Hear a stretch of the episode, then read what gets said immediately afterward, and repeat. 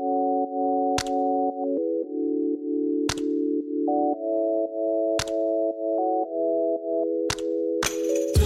Welcome and happy Friday. It's July 8th, 2016. I hope you all had an excellent 4th of July and are coming off an easy short week.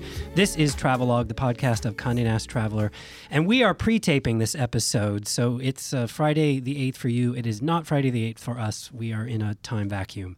I'm here with Paul Brady, who's an editor for Traveler, Laura Redmond, who's our deputy digital director. She runs our editorial, our digital editorial team and Mara Balaktas, who's a style editor and our resident auto enthusiast. And uh, our topic of the week, a topic of the day, is rental cars. So, gas prices lowest in a decade. Uh, domestic travel is up, up, up. And we just put a story up today about AAA's prediction for the coming July 4th weekend. Still coming for us, past for you, Mr. Listener, Miss Listener. But they're predicting 36 million Americans on the road this weekend, um, which is a record. Will be a record if it, assuming that it actually happens. So, given that many of those people will likely be renting cars, and that renting cars is something we commonly do in domestic travel and increasingly in international travel, I thought we should go ahead and give people some science on how to do that and the things they need to think about. So, it seems like one of the things that is consistently confusing um, to people and that we have written about before is insurance. And this is something that Eric has covered for us, our ombudsman. Can anybody give the basics of what goes on with insurance when you rent a car? So the problem I think with insurance for rental cars is there's all these different things, right? There's the collision damage waiver, there's the loss damage waiver, there's your home, you know, so your existing car policy that you have, and then there's your credit card coverage, and all this stuff is super confusing because and liability. Don't forget liability. Yeah, and so all this stuff is super confusing. I think on purpose to make it difficult for the consumer to know what to buy and when to buy it and what they need. And so a lot of times people will just say, you know what, I don't want to figure it out. Just give me the extra policy. It's only, you know, 10, 20, 30 dollars a day you know, and that can add up to real money. So the trick, of course, is that you actually have to read this stuff, which is probably the most boring reading conceivable. so, but I think you know what our ombudsman columnist who who writes about these sort of snafus that people get into, you know, whether they rent a car in Ireland and it gets, you know, the the undercarriage gets dinged and they get charged extra for that, or they didn't know which policy to get. I think what his advice always is to people is no matter how boring it seems read the policies all the way through and figure out what you want to do before you get to that rental car counter because that's the moment when you're tired, you just got off a flight, maybe you waited in this long line and you're so exhausted by the whole thing that you just say, you know what, I don't want to deal with it. Give me the extra policy.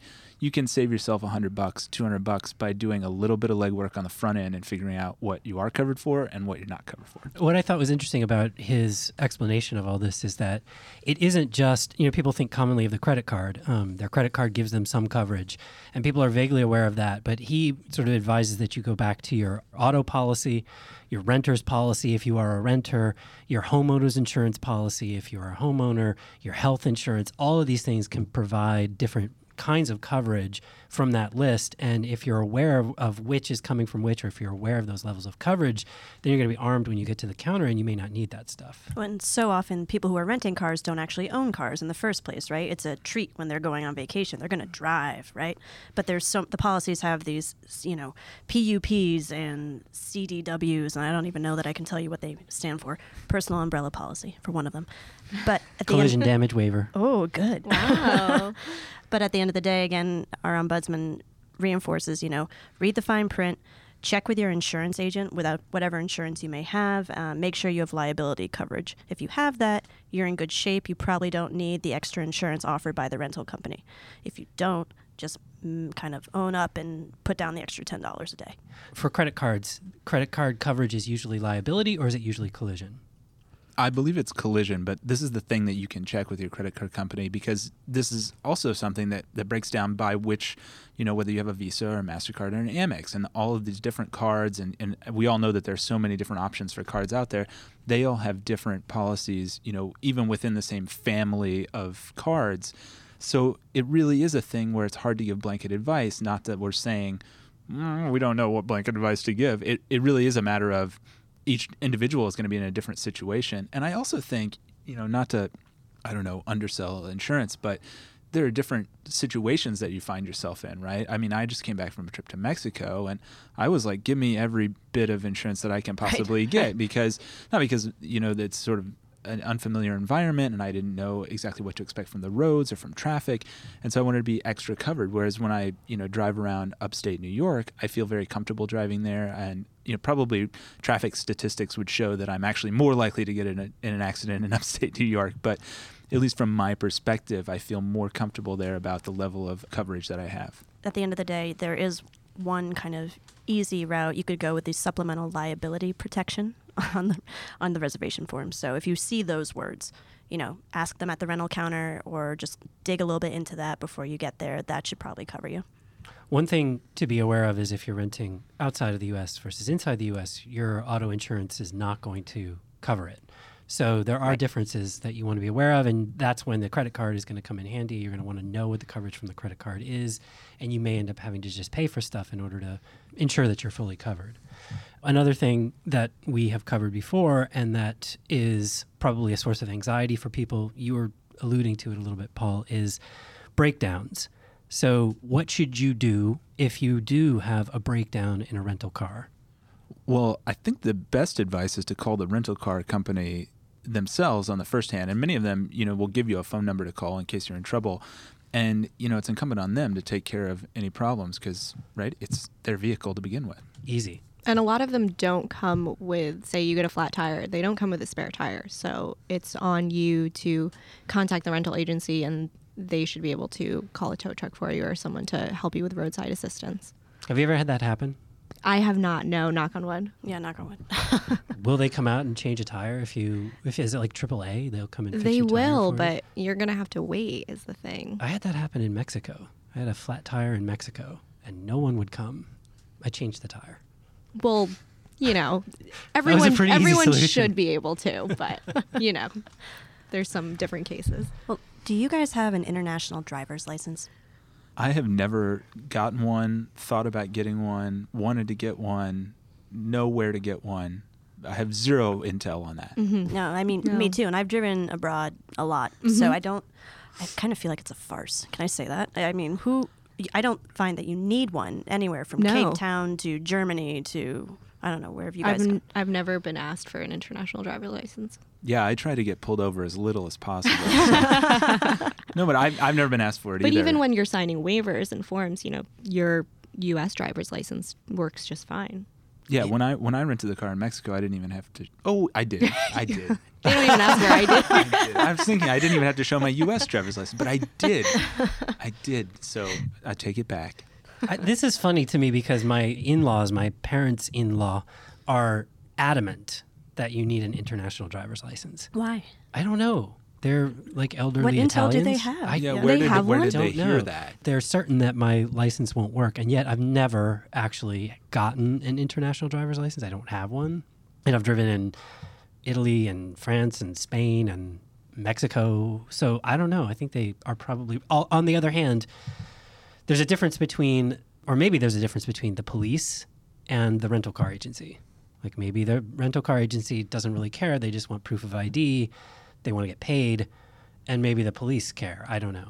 I think the latter, because admittedly, um, we were trying to rent a car in Cape Town once, and one of us, I'm not going to say who, had uh, an expired license, just it lapsed and hadn't gotten replaced yet. And, uh, you know, props to National, but they were not going to take that expired license. So if that ever happens to you too, if you're on the road and, you know, something goes wrong like that, it's just it's really good to have backup ID always have backup ID copies of everything.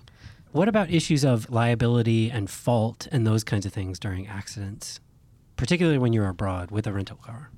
Our ombudsman did talk about, you know, what what if you're in an accident? What if someone hits you? And he said it really like it comes down to your insurance again. You just you need to have it. You're kind of in a really tough spot if you don't. I mean, he just keeps hammering that home. So get insurance. well, yeah, and I, and I think all the basics would apply, right? Like document everything that happened well, if that, you can. Yeah, that's another question. Do you guys take photos of your car before you go? If you've rented a car, do you like? Are you worried ever that they're going to say that you dinged it up and you didn't actually. Well, I think that's really important because when you go to pick up a rental car, you do a walkthrough with the person who's handing the keys to you. So I think it's really important to pay attention to all of those little details that they're showing you. Are the tires okay? Is the body okay? You know, all these aesthetic things because you could bring the car back and something has happened and you didn't realize it before, or maybe it wasn't your fault. So I think that's really an important thing to pay attention to. And do you do that? Do you do you take pictures of stuff? Absolutely. Yeah. Yeah. Yeah, I do too. If it's going to be a long trip, Mm-hmm. I mean, a weekend, no, not necessarily, unless it's you know some bumper to bumper traffic. You know, over the Fourth of July weekend. I hope you guys didn't have to endure that out there. But um, no, absolutely. It's just Yeah. it's an easy way to cover yourself. And point things out to them like, oh, what's this? What's that? Because they'll mark it down and they'll take note of it. I always wonder what level of like damage to worry about. Scratches? Do you worry about scratches? This is always a question when I'm when I'm doing the walkthrough. I never know whether to point out this or that. They seem like to have levels of concern that are kind of not transparent to me. Are there any rules around this that you know of, or is it just Scratches and things like that, I don't think are a big deal. I mean, I think it's always best to point out everything you can, and they'll tell you that's not a concern versus that is a concern, just to be safe than sorry. Yeah, I would I would agree with that. If if it's troubling to you and you don't say anything, Yeah, y- you know, definitely then later, then it could be an issue. It could be an issue for sure. So if it's bothering you, then yeah, I would say bring it up. You know, the last time I rented a car in New York City, they actually told me they said we're looking for scratches longer than a dollar bill and dents Oh, that's bigger than a golf ball. Really? So they Wow. had uh, this was with Enterprise. They had a standard that they were you know checking for, and I pointed out a few things that were smaller than that, and and both times, you know, the person that was showing me the car said, "Oh, that's not a big deal. Don't worry about it. Dollar bill, dollar bill, dollar bill." So. Um, Well, there there is kind of a checklist that you could go through. Um, I don't know that I am religious about it, but you know, if you're you turn on the car, you make sure the lights work, the blinkers work, you make sure the AC goes on if you're somewhere hot. Um, some people suggest that you check the treads on the car. Um, you drive, you know, 100 yards, and if it feels like the car doesn't handle very well, you just go right back and get a new car. You don't wait. Um, are, is there anything else you guys do when you? That's more than I do. I've Yeah. never. I, I don't think I've ever done any of those things. I'm usually in such a like rush and completely like. Those sound. It sounds like a really good idea. It though. does. It does. I wish that I had done all of those things. If the radio doesn't work, what are you gonna do? Well, yeah, you check. You check the radio Check the for radio. sure. Yeah, it's just not all the operational parts. Of it. Explain this thing, radio. What is that? Make sure there's an iPod plug-in. I don't know. um, do you guys have go-to rental car companies? Are you religious about it?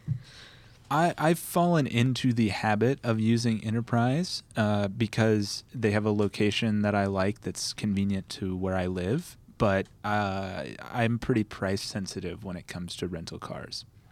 So you- do you just kind of do a global check on Kayak or something and look to see what's out there? Or? Yeah, if I'm if I'm super price sensitive for a trip, I find that Hotwire has really really good um, rates that they don't tell you who you're booking from, and instead you know you sort of just get that great price, and you know you end up with whoever it is.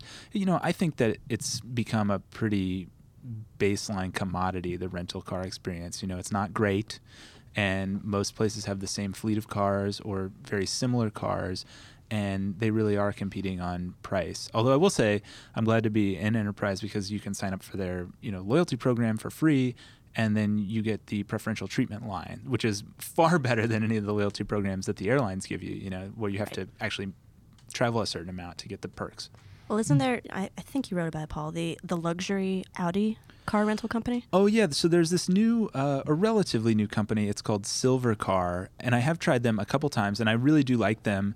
Uh, it's in, I think, around a dozen airports now, and their whole shtick is that they give only Audi A4 cars, and they're totally tricked out with leather interiors and satellite radio, and they're super nice, and the service is really top notch, and they sort of, unlike the other companies, they don't even make you do the walkthrough because they do it themselves before you arrive for the, your reservation. Imagine that. Um, Glorious. Yeah, and so they do a really great job, and the only thing is it's more expensive. And so for some travelers, they're more than willing to spend the extra money to have a premium experience and a premium car. other people are, I think, very price sensitive and they want the cheapest rental possible, and and that's cool too. You know, I mean, every trip is different. But in my experience using Silvercar, which has been a couple times, it's been really really great, but also um, significantly more expensive than some of the alternatives in the marketplace on those dates. So you kind of wait for the right occasion. Like if you're driving the Autobahn in Germany, you might want that luxury ride. Yeah, I mean, I would I would definitely go for it. I mean, it's very cool to drive a silver Audi into wherever you're going. Mara, you have some like good taste when it comes to cars. Where do you go? yeah. Um, so I actually over Memorial Day weekend I rented a car from Hertz, and Hertz is really cool because, like Paul was talking about, you can rent Audis from Silvercar, and you know they're kind of more of the premium vehicles to rent. Hertz has a few different programs. They have the Prestige collection, the Adrenaline collection, and the Dream Cars collection. And out of all of those collections, you can rent anything from a Mustang, a Corvette, a Porsche, Mercedes Benz, sedans, like pretty much more of those premium cars. They're obviously a little more expensive, but I think if you're going for a rental car and you're going some type of distance, you might as well enjoy the drive. So why not do it in a really fun car? What's the price difference between them? Is it like ridiculous or is it manageable? It's not crazy. I mean, some of them are upwards of 150, 250, but it really depends on what kind of car you're renting. I know the Mustang that was actually the 50th anniversary Mustang of the Rent a Racer program that they did back in 1965. It's about $250 a day to rent. But those Mustangs are super limited edition. They only made 140 for this 50th anniversary, and I got to drive like number eight out so of 140. So it was really cool, and it's a super cool experience. Where did you take it? I drove it back towards my parents in North Jersey and took it up some winding back roads. And we have this great scenic overlook by Port Jervis area. It's called the Hawk's Nest. And that's kind of the spot where you have to go to to take pictures of your car. So obviously, that's where I went. we also did a pretty, I mean, jealousy-inducing ride. Uh, what was it with a Porsche in Northern California? Yeah, the new Porsche 911 Carreras, they're newly turbocharged this year. So it was definitely a great experience. And yeah, we took those all through out Northern California, and it was about a 230 mile road trip. Obviously, those are very special trips that you want to take in a car that you're going to have a lot of fun in. And I think definitely through programs like Hertz, people have access to those really fun cars. What is the subjective difference in driving a car like that? How does and how does it compare to like the Mustang? You feel more like a badass. I mean, Yeah, Yeah, yeah, yeah, but wait, what- what- yeah, but what does that mean? Like a Mustang versus a Porsche. Yeah, like you, you took the Porsche on a the- Chevy What I assume some. yeah. No, but I mean, like for that extra, like yeah, sure, you get a prestige factor, but the experience of driving the car too is very different, right? Yes, I mean, typically in these rental cars, they you know they're like the base model two door hatch. I mean, you're pushing less. Are we allowed to use like words like Elantra? Sure, I mean, you know, those cars are. I, I wouldn't even say they're 150 horsepower. And then the Mustang I rented through Hertz was Five over 400 horsepower. So, And so, what does that feel like? If you're going to lay down the money, what are you going to get for it, other than just like trying to make people envious? it's really fun to drive. And if you've never driven a Mustang or, you know, any of these type of luxury cars, I think it's the experience and it's something that maybe you're not you're not in the market to purchase one of these cars, but it's something that you can say that you've driven and you've experienced and Is it the kind of thing where you can do, you know, you're at the stoplight, you hit the gas, and you're like already out of the town, you know? Yeah, the zero to 60 time is great. And I mean, people, it was so funny when I rented the Mustang during Memorial Day because people were literally hanging out of their windows, waving and giving me the thumbs up because people just love it. And You just you just took a you took a th- what what did you guys rent? A three series, a five series? Yeah, it was a Mercedes. Um, this was actually on the Autobahn. You have to have a car that can handle like 150 miles per hour on the Autobahn, right? Yes. 120 to 150. Yes. So it was a Mercedes C Class. So you're saying Um, you had to rent it? had to. Didn't have a choice. Safety's sake. Like I don't know. I grew up driving. I, well, everyone who knew me for 20 years knew I drove this Kia Sportage two door that was basically a wind up car that couldn't go more than 80 on the New Jersey Turnpike. And if I did, I could feel it shake. Like that car would have just self destructed on the Autobahn. Like would have someone would have flown by me and the roof would have come off and a wheel would have fallen off It's and dangerous. I'd, I'd like tumble into the grass. But they really only kind of rent you the Beamers and the Mercedes and the Audis when you're going on like high, high speed. So did you guys go high, high speed? Oh, yeah. Did you drive it? I did, um, not as fast as my husband, but I got, let's see, it was in kilometers. Um, he was pushing 170 kilometers per hour. And I, I only pushed like 140, 150 before I got scared. And how did it feel? Powerful. Yeah. and then it's then it's a little too much. You it goes so smoothly, right? I mean, you you keep an eye. You stay in the right lane. Even the right lane is going pretty fast. If you want to go in the left lane, it's like good luck. You know, Godspeed. um, because cars will just come up on you out of nowhere. They, they may be a two three miles back, and then all of a sudden, blink of an eye, they're in your rear view, and, And you have flashing. to And flashing. and flashing, and you have to get over to the right. yeah. Um, so, I mean, the cars handle it so well that you don't feel like you're going that fast. You know, you easily break 100 miles an hour, and you're just like da da da. Might as well be. Oh, a Oh, co- that's a where you get into trouble. Yeah. When Over you don't feel like you're hour. going fast. No, but this is what I was looking for. Like, like this is the reason to rent one of these cars. If you're not a driver, or if you're in a place like Germany or Italy or France, is a little bit mellower, but it's the same way in Italy too. Like you, a you really do. Everybody is going so fast. You have to trust that everybody's car actually works. And in the U.S. It's much less. It's much more chaotic in the U.S. This is a weird thing. Like these are fairly chaotic countries. Not Germany, but Italy and France are fairly chaotic countries but the highway behavior is very regularized, right? Like Right. you you only go in the left lane to pass. You don't go out in the left lane if you're not passing. Right. And There's you- no joyriding. in There's the no left, there's no left lane. there's no screwing around. There's no camping out in the left lane. People will burn you for that. And they do come up behind you at like radical speed, flashing their lights, expecting you to get over immediately. And if you don't, they are six inches away from you. Right. And you're doing like 150 kilometers an Right. hour. And you can't make any sudden movements because who wants to do that at 120, 150 miles an hour? I know? just love the faith that like everybody's brakes are going to work. It's going to be fine. No problem. It's all going to yes, be okay. definitely. I don't advise to drive at those speeds if you are not comfortable doing so. But it's so easy to do. This is what I was Well, getting there, at. there are whole stretches of highway that have no speed limits too. Yes. That's the other incredible thing. You know, what do you feel like doing today? Hmm. How dangerous do you feel today? How well mannered the cars are is what surprises you. And it is easy to go really fast. And you do feel in complete control because the car can just sort of handle it. It's just very well behaved. And is that worth paying an extra hundred bucks a day for? Uh, You know, it is if you don't experience that on a daily basis. Yeah, it depends on the trip, right? I mean, if is that an experience you want on this trip? If so, hey, why not? Yeah. I kind of like the idea of renting the car that's iconic to the place. So you, you go with, you know, That's a Ger- great idea, A yeah. German-made car in Germany. In Italy, we rented a Fiat. Um, that was the first time I had uh, driven a car that shut down when you stopped at a light. You know, and that was years ago. But I was so And not intentionally. not intentionally. yeah, exactly. but it's really fun puttering around with a Fiat manual, like Why through the the- hills of Tuscany. it wasn't know? that like gas saving feature that every car has now. Now it was. It was absolutely that, and that like scared me initially. I mean, it was a while ago. Back to more mundane, boring things. Why?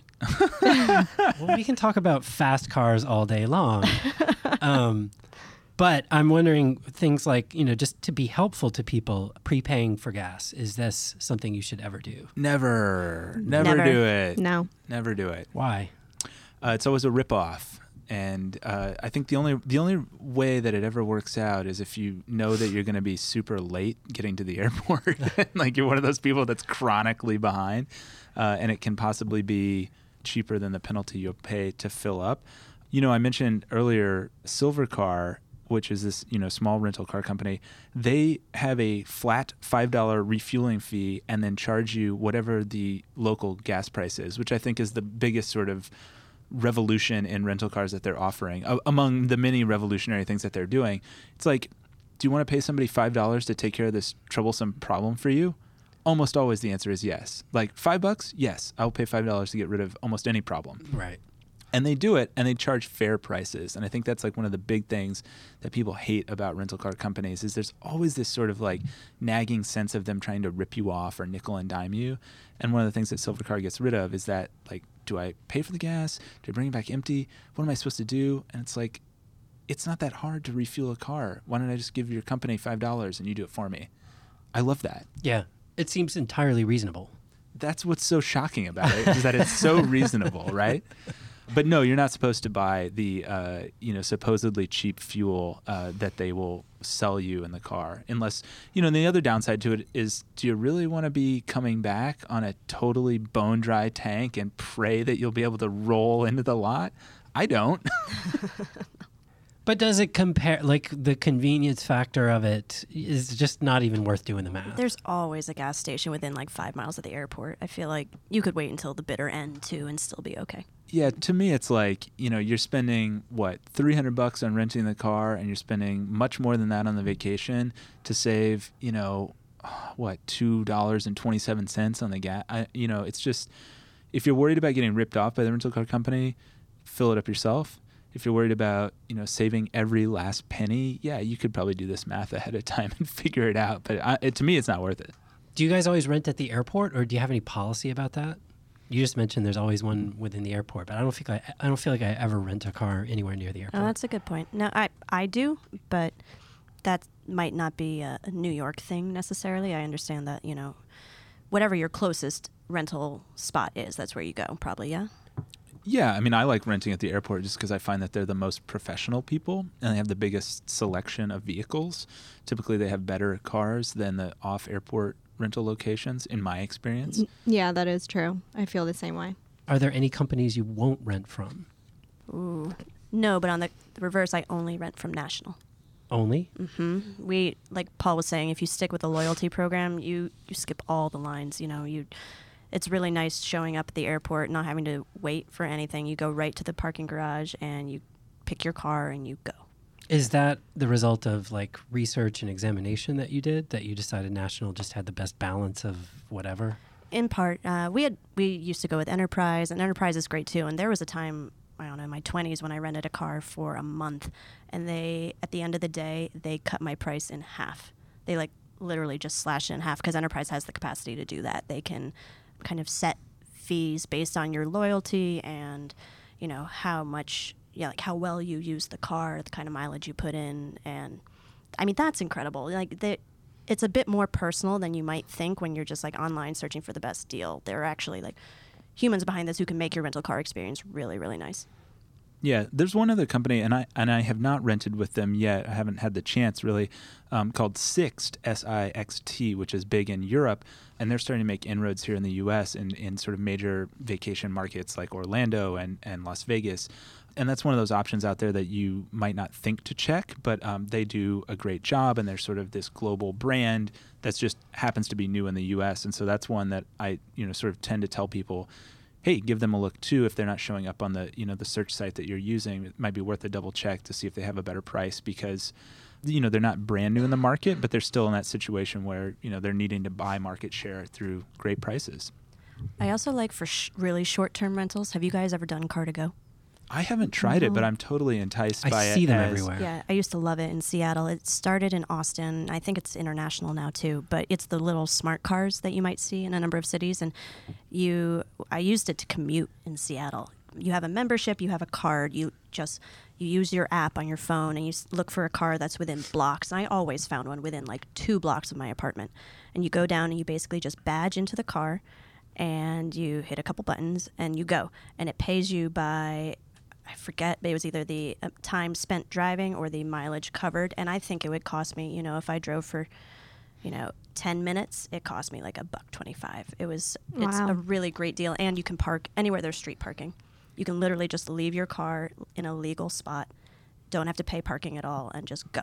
And they're those smart cars, so they're Yeah, really easy to park. Exactly. Yeah. I think that's like a great option too for people that are taking long weekend trips. You know, if you're going to you know DC for the weekend, say. I mean, DC has well a sort of uh, metro that people aren't very satisfied with, and a Right. bike sharing program. But you know, say it's raining outside and you don't want to ride a bike in the rain, you can use car2go to get around Exactly. to places. You know. yes, you can also use Uber. Yes, you can also use taxis. Yes, you can also use Lyft. But there's another like sort of thing in your toolbox, which I think is so great and a huge asset that maybe people don't connect. That that's something you can use while you're traveling as well as just living in a place. Right. If you have a membership, uh, you know, it works in Seattle and Brooklyn and Austin and DC. I see them all over DC. Yeah. I think it's a really it's a smart business model. What's the name of that car service where you can get a membership and then you can get them? Is it was here in New York? Zipcar. Zipcar. So I feel like Hertz and Enterprise both spun up competitors to Zipcar in the last few years. Have you guys ever Yeah. used those? I tried the Hertz to go once and it was perfectly fine. It's exactly the same kind of idea as car2go or Zipcar or any of the competitors. You use a personalized key fob to open the car and they charge you, you know, actually I can't remember whether it was by time or by mileage. Probably they have both. And it's very convenient. You know, it's very convenient if you happen to be in a place where they have cars and if the place you're going happens to have parking, you know, and I think that's always the calculus that you have to make is like what's the easiest way to get there and, and how do I want to get there and how many people am I taking and how much stuff am I taking that do I need a car or can I just use public transportation? At least that's my calculus. Do you find yourself renting less often with things like Uber and Lyft? I don't think that I do. Definitely the the data that you know we get into the office from whether it's expense account processors or uh, you know Uber and Lyft themselves obviously tell us that they're doing great. Um, but you know I think there's definitely like a trend towards renting less and relying on car and ride hailing apps more. I, I think that's definitely going on, especially for business travelers who are in places for a short amount of time. I know that ride hailing is really popular among business travelers who go international because if you're in a place for 12 hours, how much foreign currency do you take out to pay a cab? Right. Who knows? That's a good point. But suddenly now you can pay, you know, totally, you know, electronically and everything's taken care of. You know, personally, I don't see that I'm renting that much less when I'm relying on those ride hailing services because there were always cabs in those towns too. And maybe it took a little bit longer, but you know, I went to Miami not too long ago for a few days and I would never rent a car in Miami because I'm trying to enjoy the Miami nightlife and it's just not worth the headache or the cost to park the car. So why not just rely on cabs or Uber, Lyft, whatever? Mara, are there any places people can go to get really specialized cars that you've come across, like Lamborghinis, uh, Maseratis, you know, really Rollses, like the really sort of uh, over the top sort of experiences? Yeah, absolutely. I mean, right here in New York, there's a really great club. It's called the Classic Car Club of Manhattan. And they are a really great organization that you sign up for a membership. It's about $180 a month. And then there's different levels of packages that you can buy with them. And they have 40 or so of these special cars Lamborghinis, Ferraris, Bentleys. Land Rovers, vintage cars, vintage Porsches, uh, vintage GT40. All of these cars are pretty much at your disposal for this membership amount that you buy, and you can take them out on the weekends. You know, Yeah, do they on your road do they- trips. what are the restrictions that they put around the use of those cars? I mean, I'm sure they're insured, but nonetheless, you would want to be a little bit careful, right? Yeah, I mean, but with their membership, they cover all of the insurance, and you know, there's different stipulations for every car, obviously, and um, but it's really included in your membership price that that is all taken care of. Great. Any other final parting thoughts for the people on renting cars? Well, it's definitely the summer to road trip. I mean, now's the a better time than most, and uh, we are seeing, like you said, like 36 million people were on the road last week, predicted. Um, I encourage you to road trip abroad. It's one of my favorite ways to see a place, um, and I'm trying to work my way through all the great coastal drives around the world. So I think Norway is coming up soon, hopefully, and we just did Germany. We've done Cape Town and all up and down the west coast of the U.S. Uh, the Great Ocean Road in Australia. There's so many amazing drives, and they're all different. They they all make Highway One in California like they compete. Yeah, Yeah. I would agree. My favorite secret is the one-way rental out of Orlando. So every uh, every spring, many of the major car rental companies have a glut of inventory in Orlando from people who were coming down from the north and bringing one-way rentals down. And so uh, you can go in the spring on a one-way trip out of Florida for super cheap. I did a few years ago, uh, and I think that I paid over the course of five days like $120 total for the rental. I probably spent that much in fuel, honestly, uh, because I took a thousand mile road trip out of Florida one way, and it was phenomenal. And you know, for that kind of value, it's sort of like the trip itself is is free or almost free. and to me that's like a must do trip because it's just so unbelievably affordable to do. It only takes a few days and you get this great value.